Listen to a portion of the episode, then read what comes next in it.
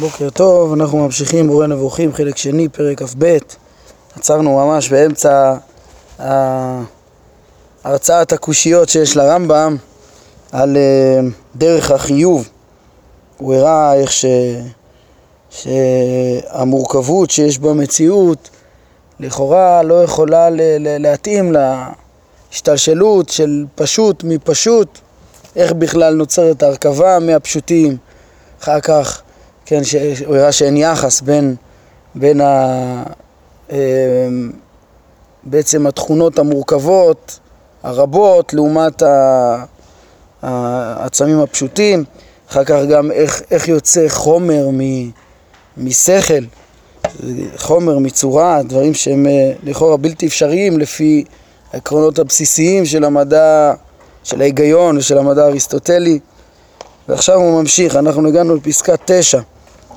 אמ, ויש עוד דבר הסותר את כל מה שנקבע לגבי הדברים הטבעיים אה, אם בוחנים את מצב הגלגל. עוד אה, משהו שהוא לא מתנהג לפי העקרונות שאנחנו מכירים ב, בכל העקרונות הטבעיים, כן? שמה? אם החומר של, הגלגל, של כל הגלגלים אחד, מדוע לא יתחייב שתועבר צורת גלגל זה לחומר של הגלגל אחר? כמו שקורה מתחת לגלגל הירח מצד מוכנותו של החומר ומדוע מתקבעת הצורה הזאת בחומר הזה תמידית כאשר חומר הכל משותף?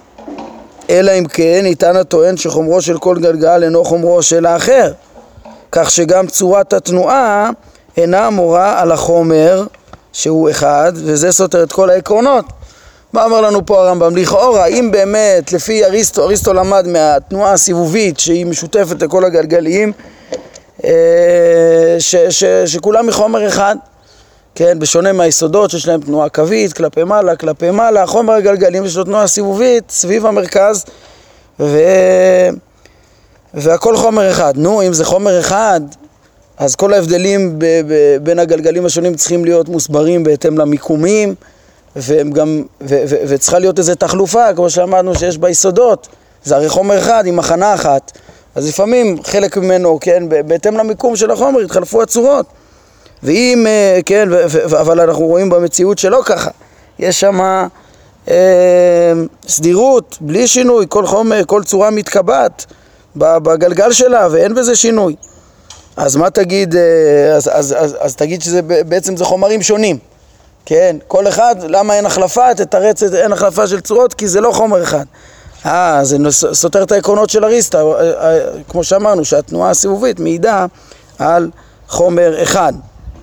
ועוד, באותו, אה, בהמשך לאותו עניין, אם חומרם של כל הכוכבים אחד הוא, ומה נבדלים פרטיהם? האם בצורות או במקרים, כמו שהוא שואל על הגלגלים, ככה גם על הכוכבים. ובמה נבחנים הכוכבים? בצורות או במקרים? כל אחד יש לו צורה משל עצמו, או שהכל זה אותו צורה, זה מין אחד עם מקרים שונים. אומר אה, הרמב"ם, בכל אחד משני האופנים היה מתחייב שהועברו הצורות האלה, או המקרים האלה, ויבואו זה אחר זה אל כל אחד מהם, אה, כדי שמוכנותו של החומר לא תבטל. כן, הרי ההגדרה שזה חומר אחד אז זה בעצם אה, ההגדרה שה, שיש פה חומר אחד שמוכן לקבל צורות שונות, או חומר שמקבל צורה מסוימת עם מקרים שונים. כן, עכשיו, אם אתה אומר ש, ש, שזה, יש איזו מוכנות, אבל היא אף פעם לא יוצאת אל הפועל, אז כאילו, אז אין מוכנות, כן? אז, אז הטענה שיש חומר לגלגלים וחומר לכוכבים בעצם מחייבת את ה... אה, שהכל חומר אחד, היא מחייבת גם את ההשתנות אה, בצורות או במקרים. וזה לא קיים. אומר הרמב"ם, בזאת יתברר לך שכשאנחנו אומרים חומר הגלגלים או חומר הכוכבים, אין בכך שום קשר למשמעות החומר שאצלנו. ואין זה אלא מינוח רב משמעי. זה שיתוף השם, אתה אומר חומר חומר, זה לא אותו משמעות בכלל, שתי משמעויות שונות לגמרי. ושלכל, כן, אז, אז זה, זה, זה פשוט מושג אחר לגמרי. אם זה היה כמו החומר אצלנו, אז זה היה מתחייב גם שיהיה בו את השינויים האלה שהוא מדבר פה, במקרים ובצורות. אז תבין שזה בכלל, בכל מקרה, מה שלא תאמר זה חומר אחר לגמרי, הוא לא מתנהג כמו החומר שלנו, ושלכל מצוי מגופי הגלגלים האלה, אז אפשר להסיק שיש מציאות מיוחדת לו, שאין הוא שותף בה עם זולתו, כמו שבעצם המציאות מעידה, אה, אז לכל אחד יש אה, תכונה מיוחדת. אם כן, במה חל השיתוף בתנועת הגלגלים הסיבובית או בקביעות הכוכבים? זאת אומרת, באיזה מצע חל ה... מה, מה עושה את זה להיות חומר אחד משותף? זה שאתה רואה איזה תנועה סיבובית ו, ונגיד לגלגל ו, ו, ו, ומנוחה בתוך הגלגל הכוכב, מה הופך אותם לחומר אחד אם אין בעצם שום איזה מצע משותף ש... ש, ש אה, בשניהם ורק צורות מבדילות בינו. בעצם, אה, כן, וכל הדברים האלה מתאימים לתפיסה של הייחוד, של אה, כוונת מכוון, שיוצר כל דבר בתכונתו, ו... ומקשים מאוד על השיטה של החיוב, שלא יכולה לתת פה הסבר סיבתי, כן? אז בזה, בזה בעצם מה שהרמב"ם מקשה אה, ומוסיף בפרק שלנו, ככה מתוך התבוננות יותר כוללת על סדר ההשתלשלות לפי אריסטו. כן? אם בפרק י"ט הרמב"ם אה, התחיל להראות את העדיפות של החידוש מזה שצריך ייחוד לתנועות הגלגלים השונות ולמיקומים של הכוכבים, אז פה הוא אומר, אם נבין את כל המערכת של, של, של, של תפיסת העולם לפי אריסטו, שהכל צריך להתחייב דבר מדבר, וננסה לה, לה, להבין איך, איך אחרי מהזכלים הנבדלים מתחייבים הגלגלים אה, ואיך בנוי בדיוק החומר שלהם וכל ההרכבות שיש שם, אז בעצם כל המערכת הזאת אה, היא, היא מלאה כשלים ש, שלא, ש, שאין להם הסבר לפי כל התיאוריות של, של אריסטו. אומר הרמב"ם, אך אם אנו מאמינים שכל זה בכוונת מכוון, שפעל אותו וייחד אותו כמו שגזרה חוכמתו שאינה ניתנת להשגה, כן, זה הרמב"ם אומר, אחרי שאנחנו מבינים שיש פה, הבורא הוא אה, ייחד את זה ברצונו, והרמב"ם משלב פה את רצונו ואת חוכמתו, כן, זה לא שהוא אה, פועל בלי חוכמה, בלי סדר, כן, אלא שהוא מייחד על פי חוכמתו שאינה ניתנת להשגה, כי הרי הדברים לא, אה, הם קיימים כך, אבל לא כ... עילה מעלול, לא כדברים שמתחייבים אוטומטית, אלא צריך פה שהוא ייצור את זה, זה נובע מרצונו, מאיתו, כל דבר בתכונתו, כן, וזה, וזה סדר מחוכם ו- ו- ויציב, אה, והכל נובע מחוכמתו שאינה ניתנת להשגה. אז אם אנחנו אומרים ככה, אף לא אחת מכל השאלות האלה אה, אינה מחייבת אותנו. אין פה שאלה אחת שקשה עלינו. כל האבסורדים האלו, שהם כולם בעצם סתירות פנימיות ומורכבויות אה, שנובעים אה, כן, אלא הדבר קשה רק על הטוען שכל זה על דרך החיוב ולא ברצון רוצה, שהוא צריך שהדברים האלה ינבעו דבר מדבר בצור, לפי עקרונות מסודרים שאנחנו לא מוצאים אותם. אז זה בעצם הטענה העיקרית של אה, הרמב"ם, אה, כבר פירט את הדברים השונים שאריסטו לא ידע להסביר בשמיים ובכל מערכת הסיבתיות הזאת של השמיים והחיוב, הוא ישלים בפרק אה, כ"ד עוד אה, פירוט איך ש... לפי שכלול האסטרונומיה, ש... ש... איך שיודעים אותה בזמן הרמב"ם, אז בכלל כל התיאוריה של אה, אריסטו נופלת לגמרי. עוד יותר, פה הוא עוד לפני שהוא מוסיף הגלגלים, גלגלי יוצא מרכז וגלגלי היקף, שהם לחלוטין לא כמו ה... ה... התיאוריה של אריסטו. כן, אבל... זה בעצם הדברים שמחייבים את הייחוד, לכוונת המכוון. אומר הרמב"ם, וזוהי דעה שאינה תואמת את סדר המציאות ולא ניתן לה אה, טעם ולא טיעון משכנע. כן, זה בעצם מה שיוצא לנו, שכל דרך החיוב הזאת לא, לא הצליחו להעמיד אותה, היא לא, אה, היא לא תואמת את המציאות אה, כמו שהוא הסביר ועוד יסביר, כמו שאמרתי, עוד יותר פרק כ"ד אה, ולא ניתן לטעם ולא, ניתן, ולא טיעון משכנע להסביר באמת את הסיבתיות בכל הדברים האלה אה, שבשמיים. עכשיו פה הוא מוסיף עוד דבר מאוד מאוד חשוב בכל הנושא הזה של הקדמות והחידוש. אומר הרמב"ם, ויחד עם זאת נובעות ממנה זרויות גדולות מאוד. חוץ מזה שבכלל אין לה עמידה כי היא לא מצליחה לבנות את עצמה ולהסביר את הסיבתיות, אז היא גם גורמת לעצם הטענה שהיא מנסה לטעון שהכל צריך להיות בסיבתיות וסיבתיות מחויבת, בלי הכרח, בלי חופש, זה גורם זרויות גדולות מאוד מאוד בעצם ביחס לקדוש ברוך הוא, ביחס לתפיסת האל, לתפיסת האמונה. דהיינו, הרמב"ם מסביר איזה זרויות גדולות מאוד. דהיינו שהאלוה, שכל בר דעת מודה שהוא שלם בכל מיני השלמויות, נעשתה מציאותו כלפי כל הנמצאים ככזו, אה, אה, כזו שאין הוא יכול ליצור דבר. אפילו רצה להאריך כנף זבוב או לקצר רגל תולעת, איזה שינוי הכי קטן ש, שיש במציאות, לא יכול. זה הוויכוח המהותי היותר יסודי שהרמב"ם אומר שכל הטענה של אריסטו, שהוא רחוק מלהעמיד אותה בכלל ובטח לא להוכיח אותה, אז uh, הטענה שלו היא פשוט יוצרת אבסורד עצום, זרות אדירה, שנוגדת את uh, שכל של כל בר דעת. הרמב"ם אומר, כל בר דעת מודה שהוא שלם בכל מיני שלמויות, אז לא יהיה לו יכולת לפעול במציאות ואפילו לא להאריך כנף זבוב ולקצר רגל תולעת, אין אין לו שום יכולת של פעולה בכל מה שיוצא ממנו, הכל מקובע בלי אפשרות שינוי. כן, זה מחזק את כל מה שאמרנו בשיעור הקודם, על זה שאצל הרמב"ם הרצון הקדום זה לא איזה קיבעון, כן, אלא יש חופש, זה כל הפרקים האלה, כל המסר פה. זה זרות גדולה ועצומה שאי אפשר לקבל אותה. היא גם כמובן, היא סותרת את יסודי התורה כולם, וזה כמו שהרמב"ם ילך ויסביר. אבל הרמב"ם אומר זה גם מוזרות שכלית. למה? הרי, למה כל בר דעת מודה שהוא שלם בכל מיני השלמויות? הרי אפילו אריסטו מודה שכל השלמויות שקיימות בעולם, כל העולם השלם, כל, ה... כל השלמויות שקיימות בבריאה, כל מה שאנחנו מכירים, הכל קיים מכוחו, כן? הכל קיים מכוחו, אז הוא יעדר את השלמויות האלה.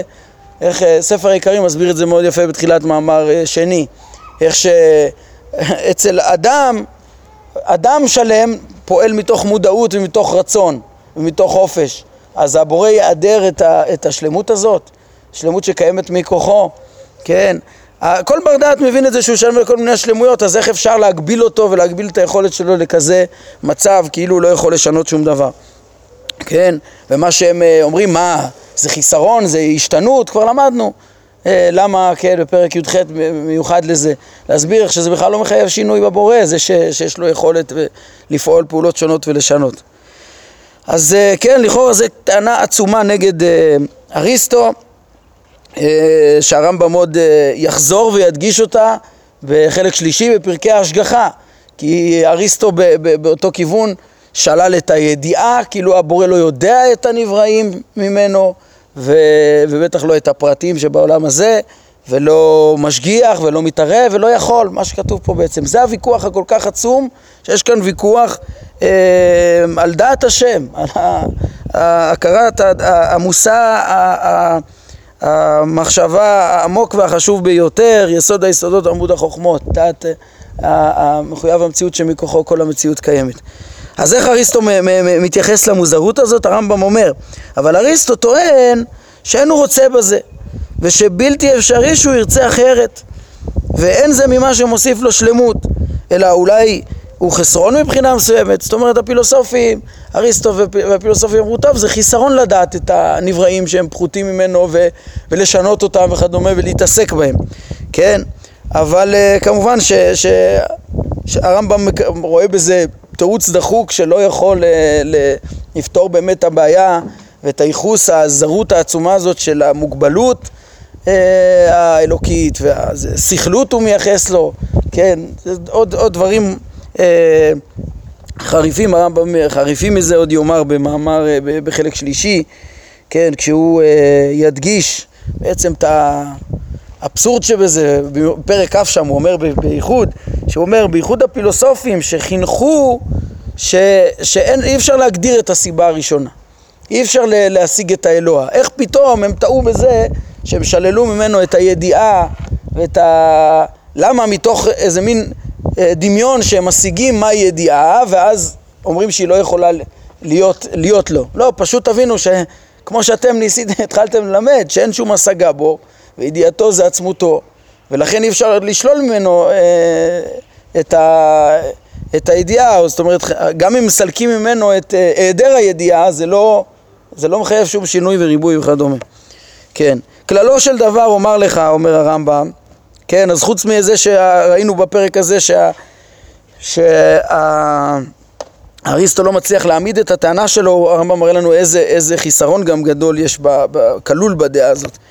אה, כללו של דבר אומר לך, ואף על פי שאני יודע שרבים מן הקנאים לאריסטו ייחסו לי בדברים האלה מיעוט הבנת דבריהם או נטייה מכוונה, מכוונה, אה, מכוונת מהם, כאילו אני בכוונה נוטה מדברי אריסטו, כאילו הדברים הבאים הם לא אובייקטיביים.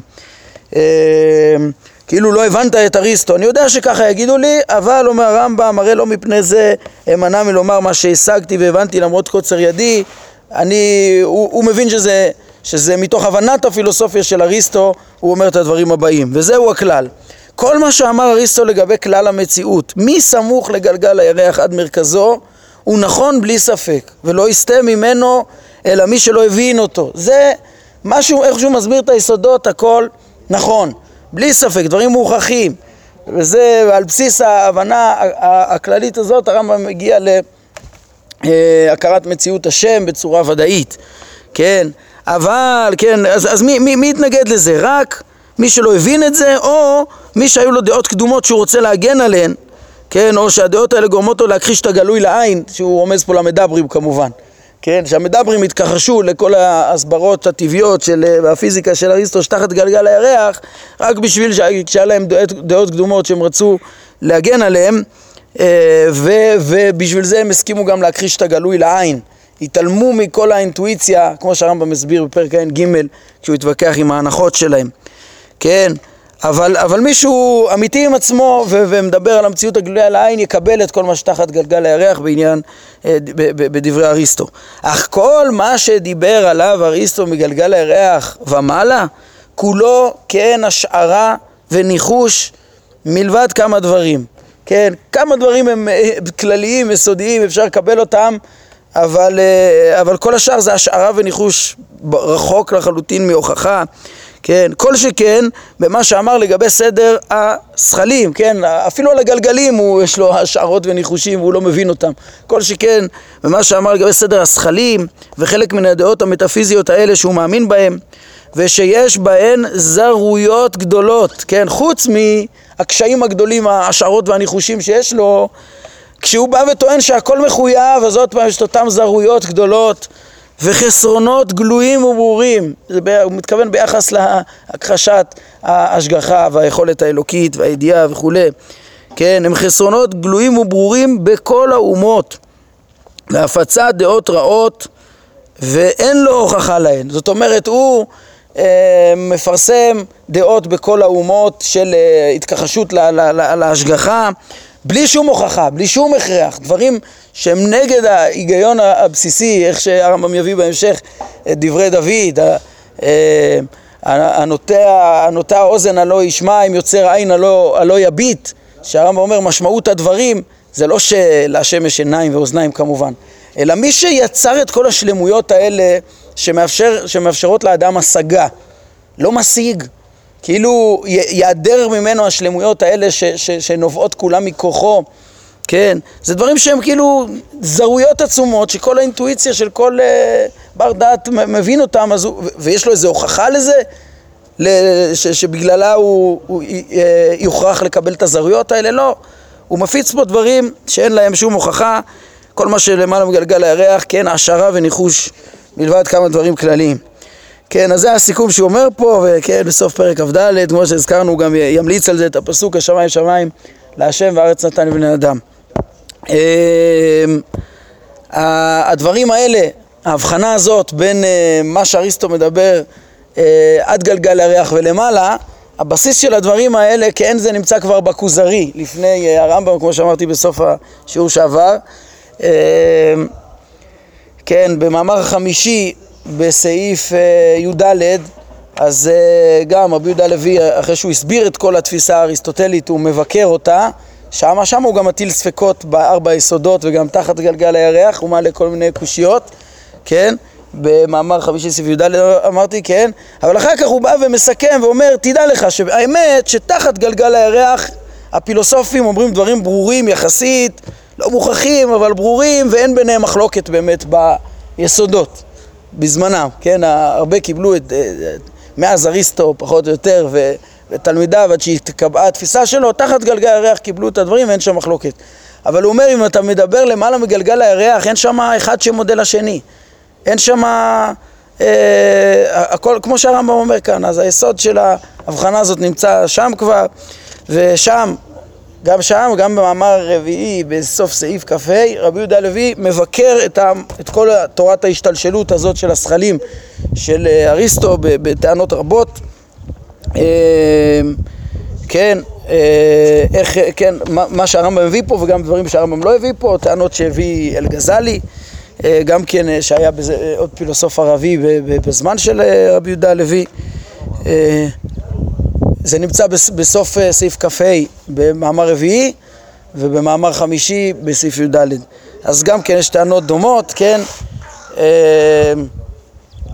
יש, הזכרתי בזמנו בפרק י"ט שטענות של הבנת הסיבתיות שצריכה, הייחוד ש, ש, ש, שצריכה להיות שצריך להיות במציאות, רבי יהודה הלוי הביא אותו בתחילת המאמר שם, בסעיף ד' עד ו', אבל הטענות שכלפי בעניין סדר ההשתלשלות, אז זה במקורות שאמרתי עכשיו. כל פנים זה דברים ש, ש, שהיו ידועים וגם הרמב"ם, הרמב"ם חוזר עליהם בשיעור שהוא רצה לומר. דבר נוסף שאני אציין פה, טוב, אולי נתקדם עוד קצת ואז נגיד את זה. אמ, אומר הרמב"ם, בעצם פה את עיקר הטענה שלו הוא השלים. והוא מסיים בדברים הבאים: אל תבקר את היותי מונה את הספקות המתחייבים מדעתו של אריסטו, ותאמר, האם בספקות מפריחים דעה או מאששים את אפך? ככה אתה מפיל כן, יש דברים שהם סתומים, לא מוכחים, לא לכאן ולא לכאן. אז זה שאתה בא ומעלה קושיות, זה מה שיפיל את זה, הרי לא הוכחת להפך, כן? אה, אז, אז מה אתה כאילו מנסה להכריע את החידוש בלי הוכחה, רק כשאתה מעלה את הצדדים? אה, אה, אומר הרמב"ן, אכן, הדבר אינו כן. לא ככה בונים דעות כש, כשאתה רוצה להוכיח אותם וזה. אבל במקרה הזה זה, זה מה שנכון לפעול. למה? אנו נוהגים עם הפילוסוף הזה כמו שציוונו ההולכים אחריו לנהוג עמו. בדיוק עם ממשיכי דרכו. מה, מה אנחנו עושים? כי אלכסנדר מפרודיסיאס הבהיר שכל מה שאין עליו הוכחה ראוי להניח את שני הצדדים בעניין הזה. ולראות מהם הספקות המתחייבים מכל אחד מן העמדות הנגדיות ולהאמין בעמדה המעוררת פחות ספקות. וכך אמר אלכסנדר שיש לנקוט בכל הדעות המטאפיזיות שאריסטו מחזיק בהן, שאין עליהן הוכחות. בדברים שאין עליהן הוכחות ובאופן ספציפי הוא מתייחס לדעות האלו בענייני המטאפיזיקה של אריסטו, כך צריך לנהוג, להניח את שתי האפשרויות, להבין איזה ספקות מתחייבות לפי כל אפשרות. כי כל מי שאחרי אריסטו אומר שדברי אריסטו הם בעלי הספקות המעטים ביותר מכל מה שניתן לומר. כן, הסיבה שהם מקבלים את אה, דברי אריסטו אה, זה בעצם אה, בגלל שדבריו הם. אה, יש עליהם הכי פחות קושיות, זה לא שאין עליהם קושיות ולא שאפשר להוכיח את אחד הצדדים, כן? אבל מקבלים אותו כי, כי יש עליו הכי פחות קושיות, לכן מקבלים אותו. דרך אגב, זה גם הסיבה שהרמב"ם אמר אה, בפרק ג', כשהוא התחיל להסביר את, את התפיסה של אריסטו בזה, הוא הביא שלוש סיבות למה, ל, ל, למה הוא הולך להסביר את זה בכלל, הרי יש בזה מלא ספקות, זה לא מוכרח. אז הוא אמר שלוש הסברים. א', יש בזה הכי פחות ספקות מכל הדעות האחרות שמסבירות את המציאות. ב', אה, זה מסביר את כלל המציאות בצורה הכי טובה. ג', זה, זה, זה, זה מתאים לדעת תורה ו- ו- ודעת חז"ל בסתריהם, כן? ככה הרמב"ם אמר, וזה בעצם מה שרציתי להרחיב, להרחיב פה, ש- שבעצם, כן, בזמנו גם הרחבנו בזה שם בפרק ג', אבל uh, למה הרמב"ם מביא את הדברים האלה אחרי, אחרי כל הספקות האלה, כן? אז צריך להבין, והדגשנו את זה שם גם כן, שאולי דווקא לפי, uh, כן, הרי יש בזה הרבה ספקות, דווקא לפי משנת הרמב"ם, לפי אה, אה, אמונתנו בחידוש העולם, אז גם אפשר לתרץ את, כן, כל, כל הקשיים שיש על משנת אריסטו נופלים, כן, ואז אפשר לקבל את הדברים הכוללים, כן, זה מה שהוא אומר פה, כל דברי אריסטו בשמיים הכל, כי אין השערה וניחוש מלבד כמה דברים. אם אתה אומר את הכל בדרך החיוב, אז זה רחוק ובלתי מתקבל על הדעת. אם אתה אומר את זה ביחד עם הכחשת היכולת האלוקית וההשגחה, והידיעה וכדומה, אז זה מלא זרויות. אבל אם אתה תיקח רק את התפיסה העקרונית שמסבירה את כלל המציאות, ויחד עם התירוצים של הרמב"ם וההסברים, איך שזה לא נוגד את ההשגחה ואת הידיעה ואת היכולת. והכל אפשרי מצד הבורא, והתחדש יש מאין ברצונו.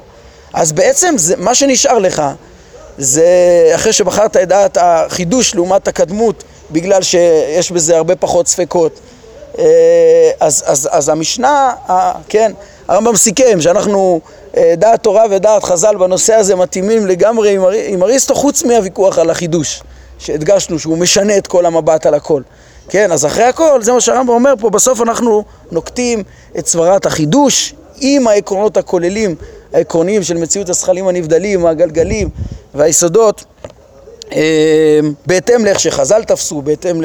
אה, וגם כשהשכל מוביל לזה, כי יש בזה הכי פחות ספקות. ככה מכריעים אה, לפי תלמידי אריסטו. אז אומר הרמב"ם, וככה עשינו אנחנו. אל, אל תקשו עליי מה פתאום אני ככה מבסס את הדעה. ככה עשינו אנחנו. בדיוק כמו שהם הדריכו, כאשר התעמת לנו שהשאלה הזאת, האם השמיים מתהווים או קיימים מאז ומקדם, אין הוכחה, כן, שהשאלה הזאת אה, אין הוכחה על, על אף צד מן, מן העמדות הנגדיות לגביה. הבהרנו את הספקות המתחייבים מכל אחת משתי הדעות והראינו לך שדעת הקדמות היא בעלת ספקות רבים יותר שימו לב, הוא אומר פה שלושה דברים דבר ראשון, בעל הקדמות, דעת הקדמות לעומת החידוש היא בעלת ספקות רבים יותר ב', היא מזיקה יותר במה שראוי להאמין ביחס לאלוה שזה הזרועיות הגדולות שדיברנו עליהן זה נקודה שנייה. בנוסף לכך, שהחידוש הוא דעת אברהם אבינו, דעת אבינו אברהם ונביאנו משה עליהם השלום, שזה בעצם שהם מכוח הנבואה אה, ושלמותם וחוכמתם הגיעו לדבר הזה. הרמב"ם כמה פעמים מציין שאברהם אבינו הגיע לזה מעיונו גם. כן, והם מחוכמותם ושלמותם וטוב מידותיהם, אנחנו נראה בפרק הבא כמה זה חשוב גם כן בנושאים כאלה שאין להם הוכחה, שזה לא לוגיקה טהורה, כמה צריך טוב המידות כדי לדעת להכריע נכונה, אה, אה, שנטיית הדעת תהיה אובייקטיבית בהתאם לדעת ולא בהתאם לתאוות ולתוואים ודברים לא אובייקטיביים ולכן ראוי לסמוך עליהם. אז זה בעצם הנקודה השלישית, שהחידוש הוא דת אבינו אברהם ואין משל אבינו שלום. עם עדות הנבואה, כן, כמו שהוא אמר בפרק אה, אה, ט"ז, שהיא במקרה הזה נאמנה, כמו שהוא אמר בפרק כ"ה.